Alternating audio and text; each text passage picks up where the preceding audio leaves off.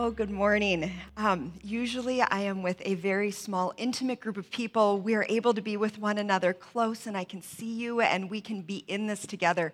So, I'm so sorry for the distance that is already created between us. I truly am excited to be with you. Um, I have some uh, handouts. I have been a faculty member at Bethel for a long time. And so, therefore, there is always paper wherever I go. And so, thank you very much for handing those out. You guys are going to need these here as we go through today. You're coming to the end of a series called Searching for God. And uh, one of the things that I find so interesting with regards to this process of searching for God is how much we get in the way of that interconnection with God. There are things within us that cause us to not align, connect, be truly either searching for God or interconnected with God. So I have spent the majority of my career uh, trying to figure out how is it that people can be interconnected and can be part of a transformational relationship with God. Well, that has brought me on a long journey of education in different different places to be able to work with people. But now, at this season, I have found a place where I feel like I can settle in. I can help people understand who they are and who they are in relation to God. And it's in the context of something called soul care. A little bit of my background um, I'm a marriage and family therapist by trade, and so today some of this stuff is going to feel very much like psychology. But then you're also going to have moments where you're going to see another hat that I wear, and it's the hat of spiritual formation and spiritual direction. And so you're going to feel like sometimes we're in that realm as well. But when you finally see these two worlds come together, you will see what I deeply desire to have each one of us do, and that is tend to our souls so that way we can search, not only search for God, but be interconnected with God. All right, I tried very hard to do a nice little time filler until everybody had gotten a piece of paper. Do, are we there? You in the back, do you guys all have paper? Awesome. Okay, now we can really start. Okay, so, with this, uh, on the very front page, uh, there are some pretty substantial quotes there that I don't want us to just breeze by. There are a few things that I'm really hoping in this training you will sit with and you will take away from this time together. First of all, we've got a great quote by Richard Foster Today, the interior life of vast numbers is empty, parched, and dry. And the reason in our daily desperate scramble of panting feverishness, we have never so much as considered the health of our soul. If there's one thing that I want you to do today is I want you to consider, oh my goodness, what is the soul? And what is the health of my particular soul at this season of my life? Why would we want to do that? Next quote by Thomas Moore. When the soul is neglected, when we don't consider its health, when we don't pay attention to it, it doesn't just go away. It appears symptomatically in obsessions, addictions, strained relationships, and loss of meaning. I have a um, friend here who goes to Mill City. Her name is Wendy. Uh, she just had a little bambino, so I'm guessing she's not here today. Uh, but uh, she has this beautiful way of looking at people and what happens when we don't tend to our interior world. She does this. She goes, everything starts to come out sideways. And that's what happens with our soul. When we neglect it, when we don't tend to it, all sorts of weird, funky things come out sideways on us from us, through us, from the inner depths of who we are. And so instead of having all this stuff come out kind of funky and in ways we don't want it to, I want us to draw our attention to what actually is inside of me. Now, the third thing, the third quote on the front page is by Dallas Willard, an oldie but a goodie. The very first thing we must do to be mindful of our soul is to acknowledge it. Now, one of the things that I've learned over the course of time is that people are like, yeah, yeah, I got a soul, I got a spirit. Oh, hi. I got a soul, I got a spirit, I got all this stuff that's going on inside of me. But then when I sit down with them and I say, what actually is your soul? I get a lot of crickets. People not knowing how to respond, not knowing what to say. And so there's a lot of really good Christians that one of the first things that they'll do is they will immediately jump out and say, Well, it's my spirit. Actually, actually, I don't know that it's exactly the same thing. And so we don't want to use those two words interchangeably. And I'll show you why in just a second. But first, um, on the bottom of the page, I want to take us all the way back to Genesis. And in Genesis, oh, we get this beautiful picture of how mankind was created and how God created the universe, the world, the earth, everything that it produces life in it. We get to see what he does when he gets to creating mankind. And so in Genesis 2 7, we see this. And the Lord God formed a man's body from the dust of the ground and breathed into it the breath of life and then it says, and the man became a living being. Um, uh, whenever I read this, I, I think of like those little inflatable characters. Like as soon as God breathed into mankind, it finally filled up with all the goodness and life and joy and potential that it was supposed to have. And what's interesting is that when it talks about here, when God breathed into humanity, into man at the beginning, the word of, uh, that we translate as breath is actually nephesh in Hebrew. And when you look at the Hebrew translation of what actually is nephesh, there's several different things, but one of the things that it means is actually soul. And so here in Genesis 2 7, we see God breathing soul into man, and that becomes the actual essence of who man is. Now, some people again think soul and spirit are the same thing. And so I want to direct your attention to a couple other verses. For those of you who actually like to take notes and stuff, you can do this, but you don't have to do this. There's a couple different times in the New Testament where soul and spirit actually get pulled apart, purposefully teased apart.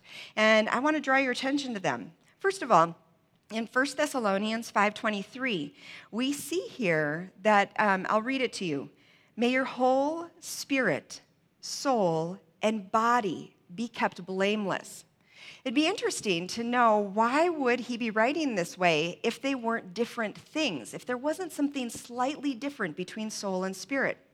Another time in Hebrews 4:12 we have it's a long verse, but basically, for the word of God is living and active, sharper than any double-edged sword. It penetrates even to dividing soul and spirit Again, why alert our attention to this if they're the same thing? Well, maybe they're not the same thing. So then it brings us back to our original question well, what the heck is the soul? And then how in the world am I supposed to take care of it if I don't even know what it is, if I can't even name my soul? So, with that, what we're going to do this morning is uh, I'm going to try and pick apart the soul with you and help you see what are the dimensions and the contours of my soul and of the soul next to me. And you're going to do a little exercise, and I've got these little things where you might need to write a little bit, and you'll be using your thumbs and turning around a piece of paper, and it's all kind of a geeky way to just get you to stay awake and engaged. So, for those of you who like doing things like that, go ahead and get a pen out because you might need that um, for some of the things that we're going to do in just a minute. All right? So, what in the world is a soul and what comprises it? If you would, open up that little thing that I gave you and look at the left hand side of the page. All right, you all there? Okay, my gosh, you guys are really quiet. Are you always this quiet? Like you can laugh and like be engaged. If anybody wants to shout something out, you go for it. Anderson Tanny is already leaving. That's okay. I know him. It's all right. All right. So, with this, um, one of my favorite authors on what actually is the soul is a guy named by the, by the name of Dallas Willard. And he picked apart in a book called Renovation of the Heart um, what actually comprises a soul. And he named six dimensions of the soul, and we're going to go into that. But for those of you who like Cliff Notes answers, you like the catchy little phrase, at the end of the day, you're like, if I don't remember anything else, I remember this particular phrase. Here's the phrase for you to remember What is a soul? It is my essence. Easy. What is a soul? It is my essence. The essence of who I am as a living being. Now, the essence, though, of who we are as people is actually formed and shaped by a dynamic interplay of the six dimensions that are listed there in front of you. And so I want to draw your attention to one more quote before we start walking around the soul and having you take a look at it. On the bottom of the page, it's another quote by Dallas Willard The individual soul, specific formation, your specific formation as a person. The character it has taken on through its life course is seen in details of how thoughts, feelings, relationships, bodily behaviors, meaning unfolds, and especially in how they interact with one another. It's really hard to define specifically what a soul is, but it's a lot easier to be able to look at what are all the things, what are all the dimensions that influence the essence of who I am. And when you and I interact with one another, you experience my essence or my soul, and I experience yours as well because of how all of these different dimensions have interplayed with one another. So let's start up and we're going to walk around the circle in a counterintuitive way. We're going to go backwards, and we're going to start with the mind. Actually, we're not going to, we're going to jump all over inside the soul. So, what in the world does make up the soul? First of all, our soul is made up, comprised of, influenced by, shaped by our mind. But our mind is actually divided into two different things. Our mind can relate to our thoughts. And so you see in the upper left hand um, area, the mind, thoughts, I'm, I'm talking about your cognition, how it is that you think about everyday stuff, how it is that you think about life. When we just sit here and I go, What is going through your mind right now? Everything that is flitting through your mind right now are most likely your thoughts, if they're not your emotions, and we'll get to that in a second. But your thoughts deeply, deeply influence the essence of who you are, the essence and contour of your soul. Hang in there. Next one, portion of your mind. We'll skip over to the other side. Your mind is also your emotions.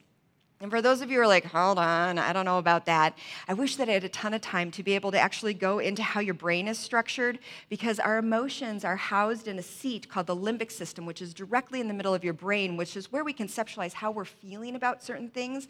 And so the front of our brain helps us think through and sequence and organize lives in the our lives in the middle of our brain, helps us know how to feel about these things and what we want to remember and tie emotion to. And so our emotions are actually part of our mind when we think about what's happening up in here. What's even crazier, but we won't get there right now, is that actually our brain goes neurologically down into a variety of different portions of our body. But man, that's a cool topic for another day. The thing that I want you to hear for today is when we talk about the emotive portion of you, we're talking about your feelings, and we're also talking about your memories that have feelings attached to them. What you remember about what happened between you and your mom, you and your dad, you and the creepy guy who lived down the street when you were five, you and your best friend, all of those memories have emotion that's attached to them. And those memories influence the essence of who you are. When I engage and interact with Abigail, I engage and interact with all of Abigail, and a portion of it is her emotive portion of who she is. Now, let's go down to the body. A lot of people are like, hold on, we're talking about the soul. Why in the world are we going to talk about the body at this point in time? How could the body be part of our soul? It actually is. It has profound influence on who we are. Your physicality, your abilities with your body, your limitations with your body, the activities that you have your body go do influence the essence of who you are. I'm getting old, and actually, I'm okay with that. I was one of the first women that I knew that, like, totally celebrated turning 40, and I love being in my 40s. One of the things I don't love about being in my 40s, though, is what's happening to my body in my 40s. Everything prior to 39 and a half, I was able to do pretty much whatever the heck I wanted to with my body, and I loved it. It was fantastic.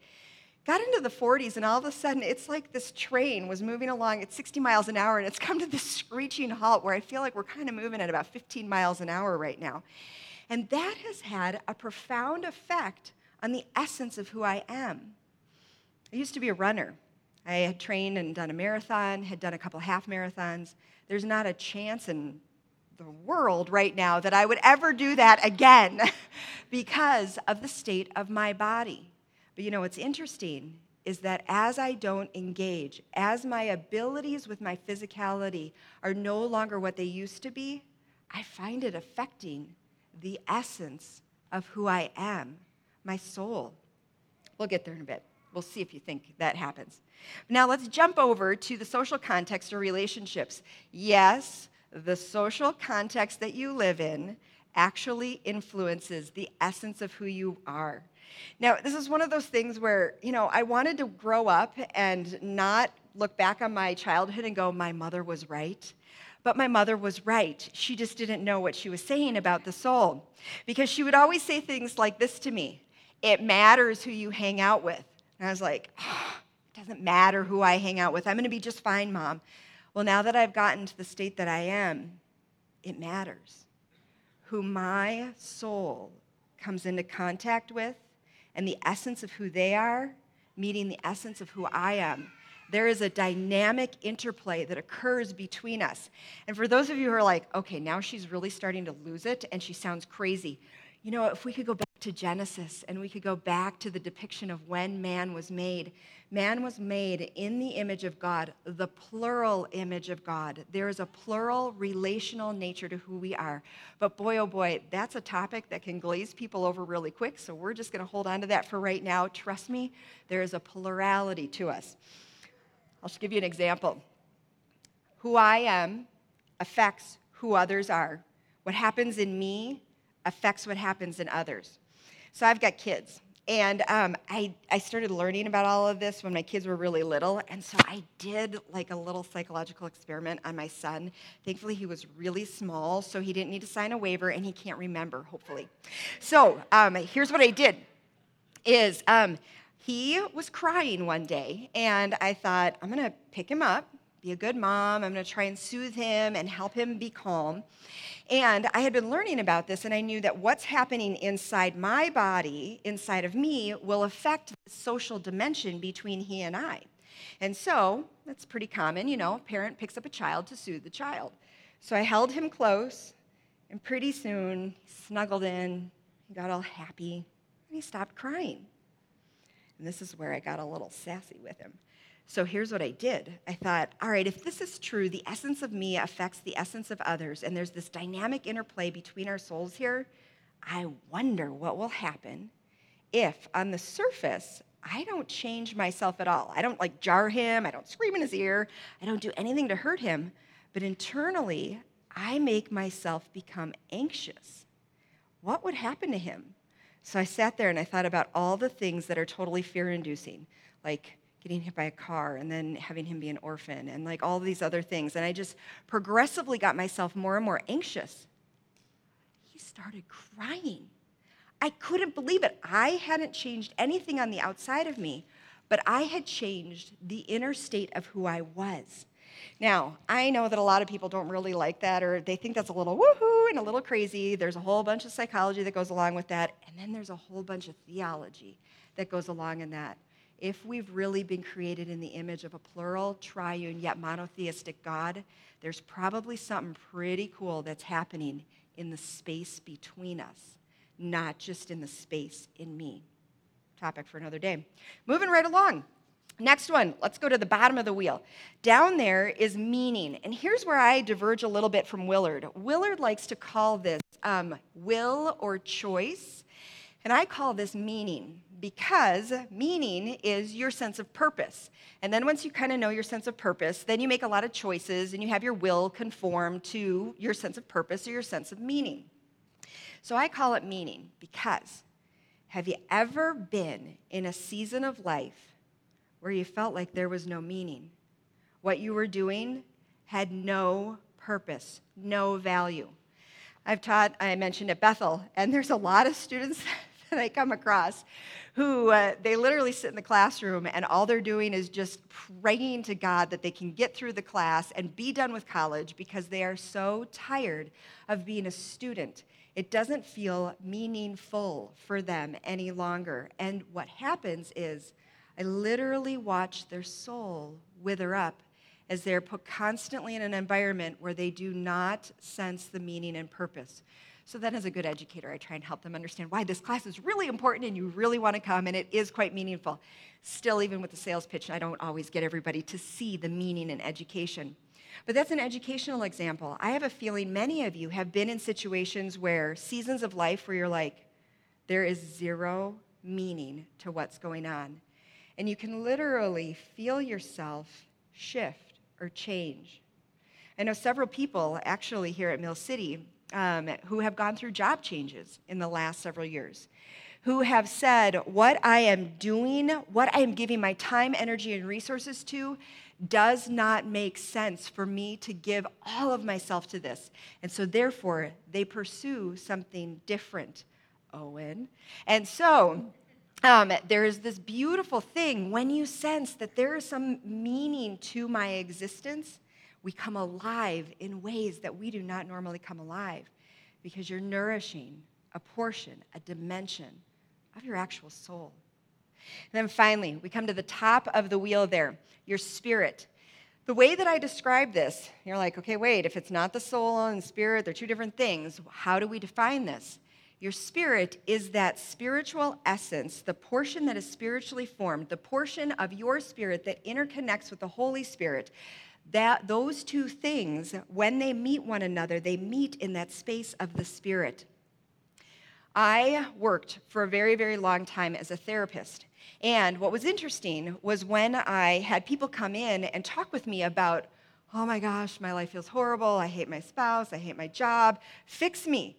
What they were trying to and what they were articulating is that they wanted to be able to have help working through their thoughts and the emotions and the bad relationship that they were in and their sense of meaning, lack of meaning in their life, and man, all the physical ramifications that it was having on their body to be in this horrible place.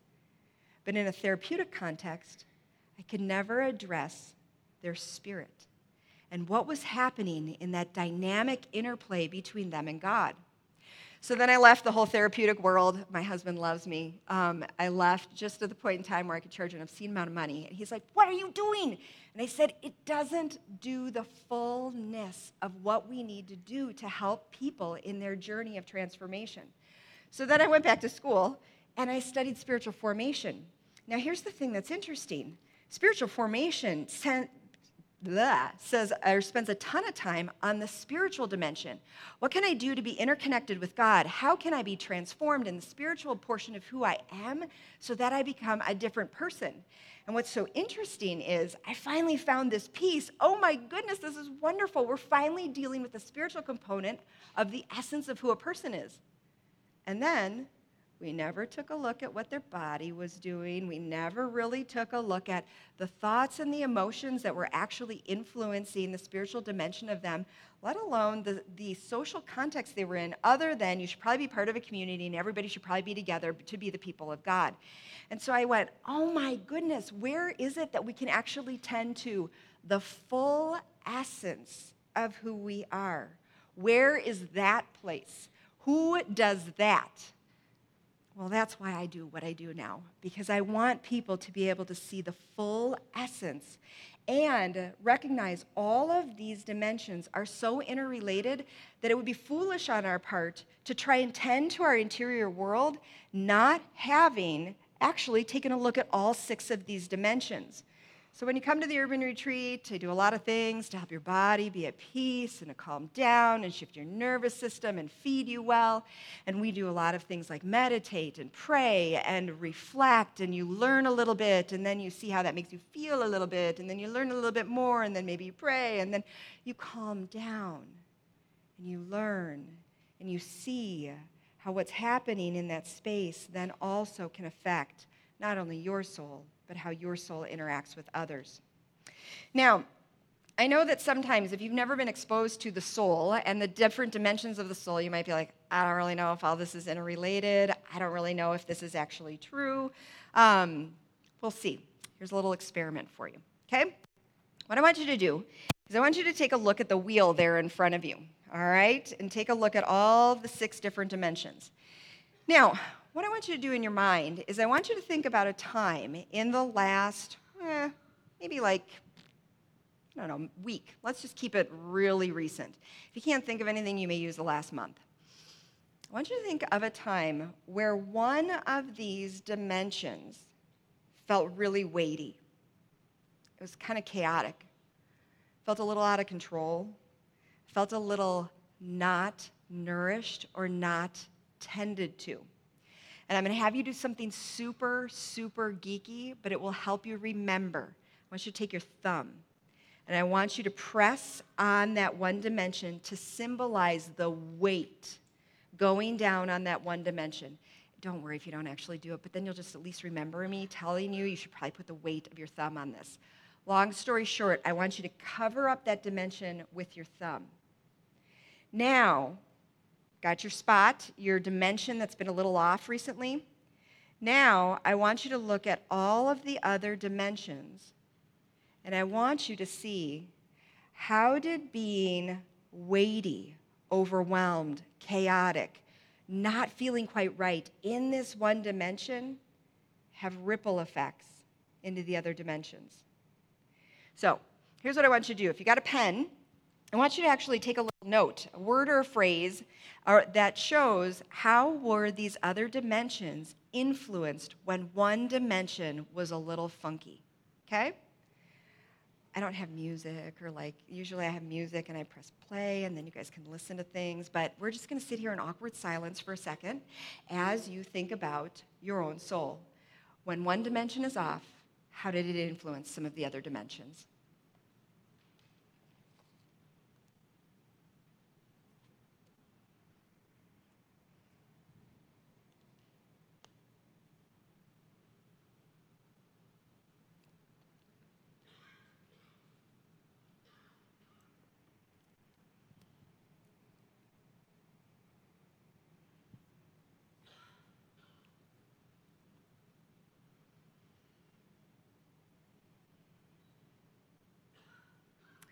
When one dimension feels a little weighty, what happens in the other dimensions? Now, for some of you who actually have been in an awesome season of life, because something profoundly amazing, wonderful, good happened in one of these dimensions, do the flip side of this exercise. When one of your dimensions experienced something profoundly beautiful, how did it affect all of the other dimensions? Did it have any influence?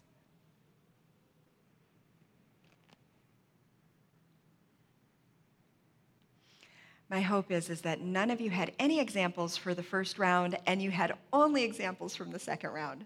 But go ahead, keep thinking when something was really brilliant in one of these dimensions, how did it affect the others?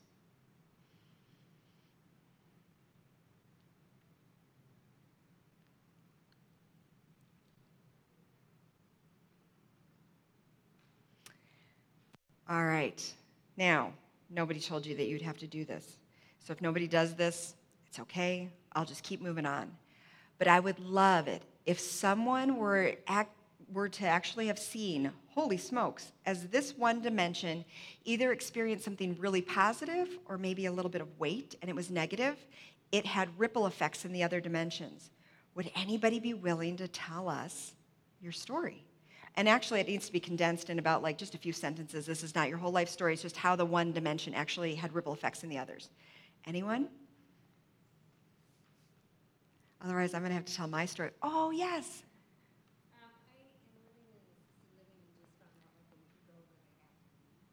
All right, and what's your name? Connie is living in assisted living. And just a week ago, she found out that she needed to leave. It's affected her body because what's happened is now it's affecting how she sleeps, having the weight of this information. Yeah. Loss of appetite, again, affecting the body. Mm,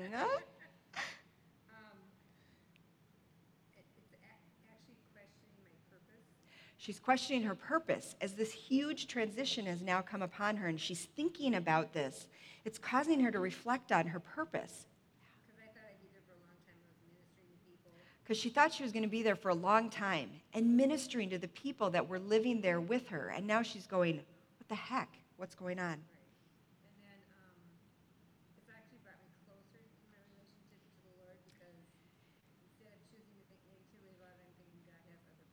Oh, I got to have you pause there. That's beautiful. She goes, It's actually done something really beautiful in my spirit because it's drawn me closer to God and it's made me then start to think about okay, what else? What's his plan?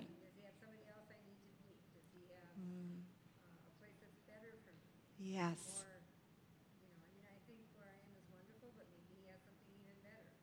She's thinking he might have something even better. Do you hear the strains of hope that are echoing in her story of wondering maybe there is something else for me here?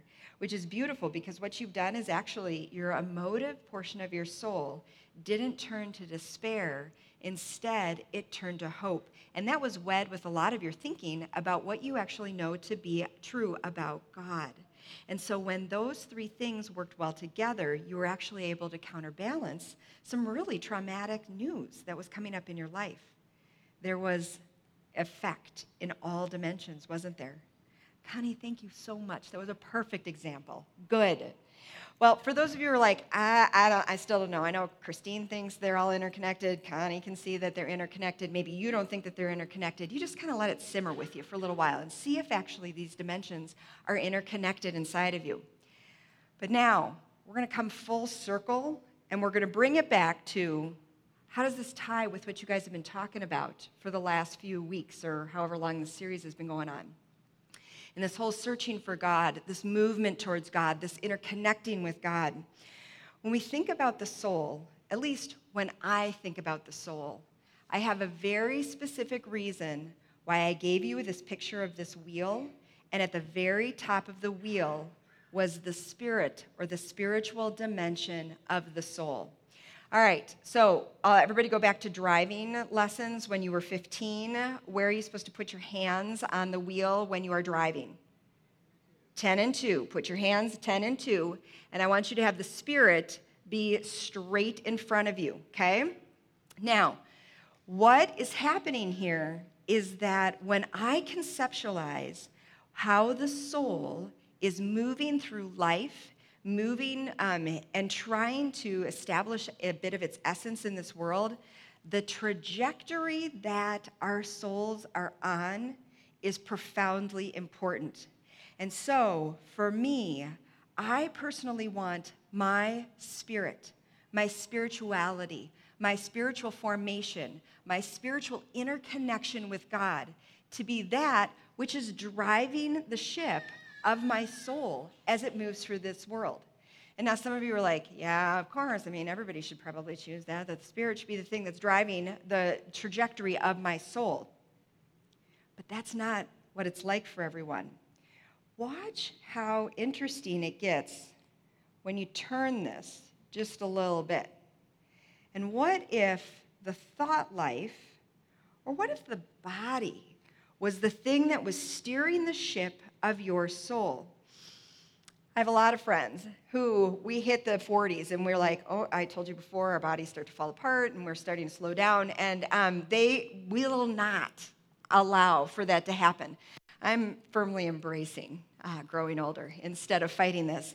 And, um, but I have several friends who have literally taken their steering wheel and they've turned it so that the body becomes the thing that is steering the essence of their soul forward into life.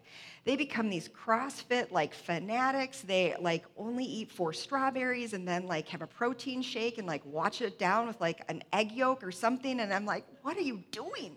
This is like disgusting. However, for them, it's it's very, very meaningful for them.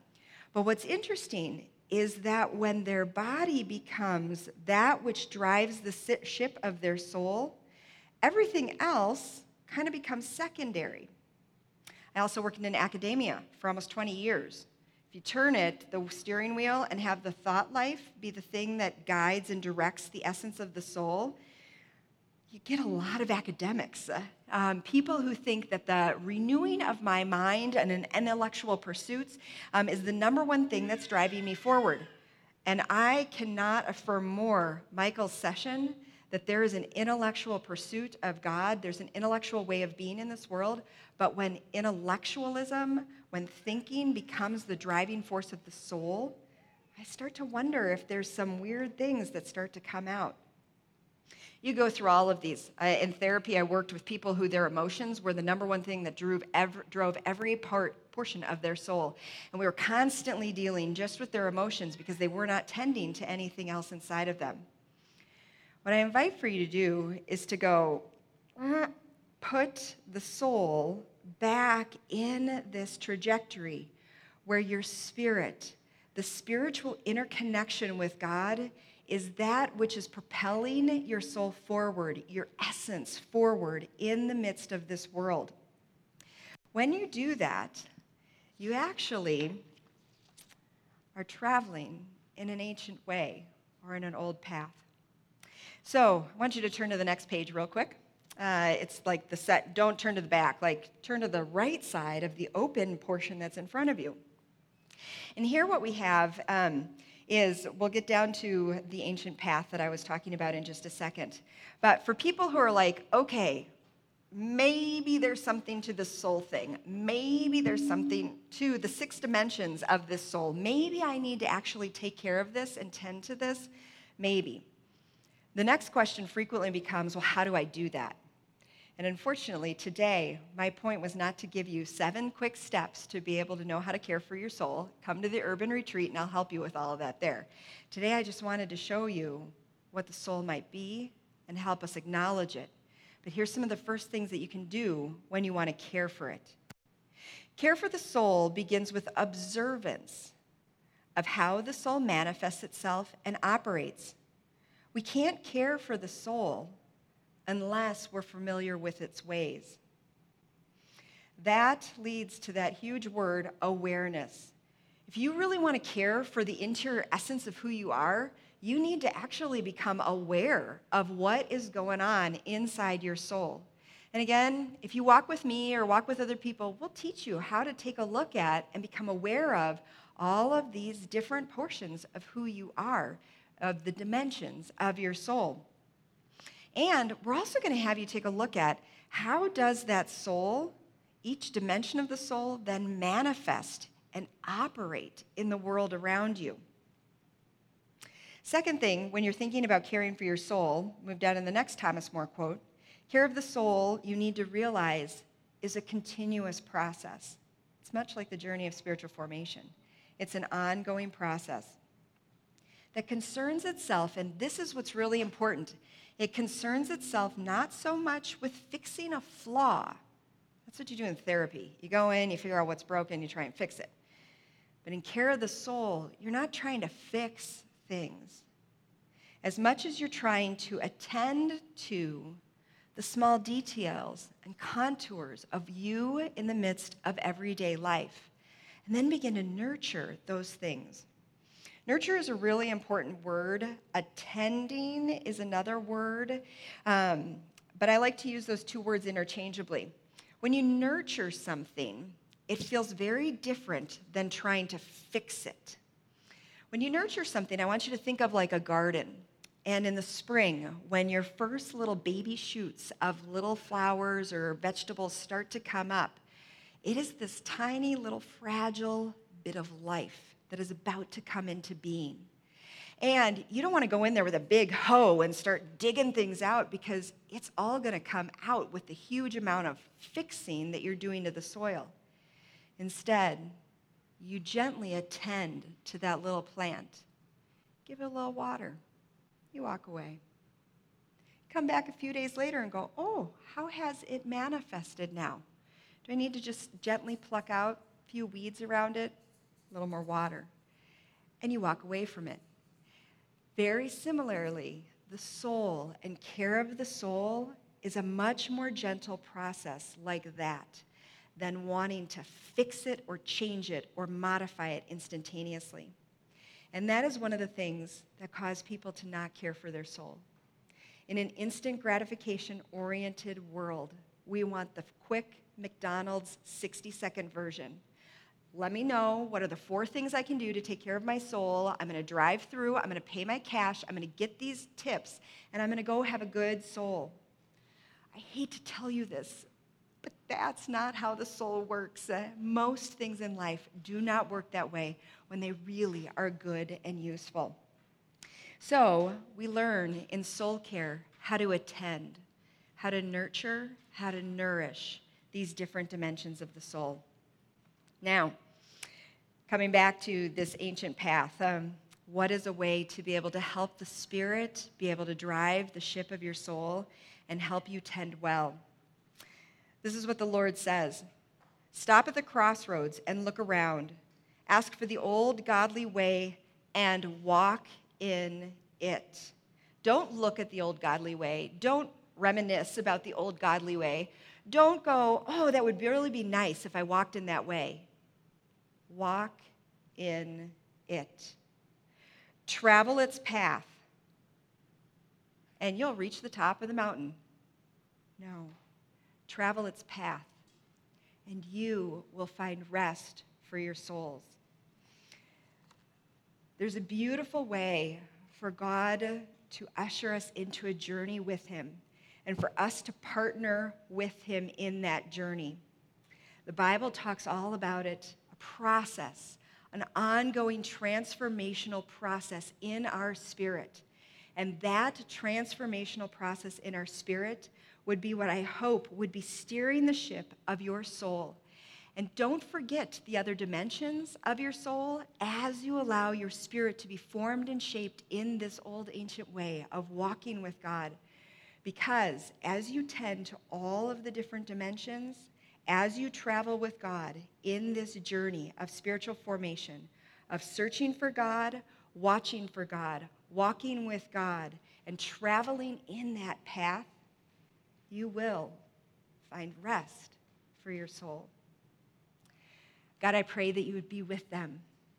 May you watch over their souls. May you tend to them well. May they be able to see how you tangibly have carried them through so many different facets of their lives. And may they be able to see what you are inviting them into with regards to caring for their souls today. Don't leave them alone in this journey. Travel this path with them and help them to see that you are with them in this process. So let it be. Amen.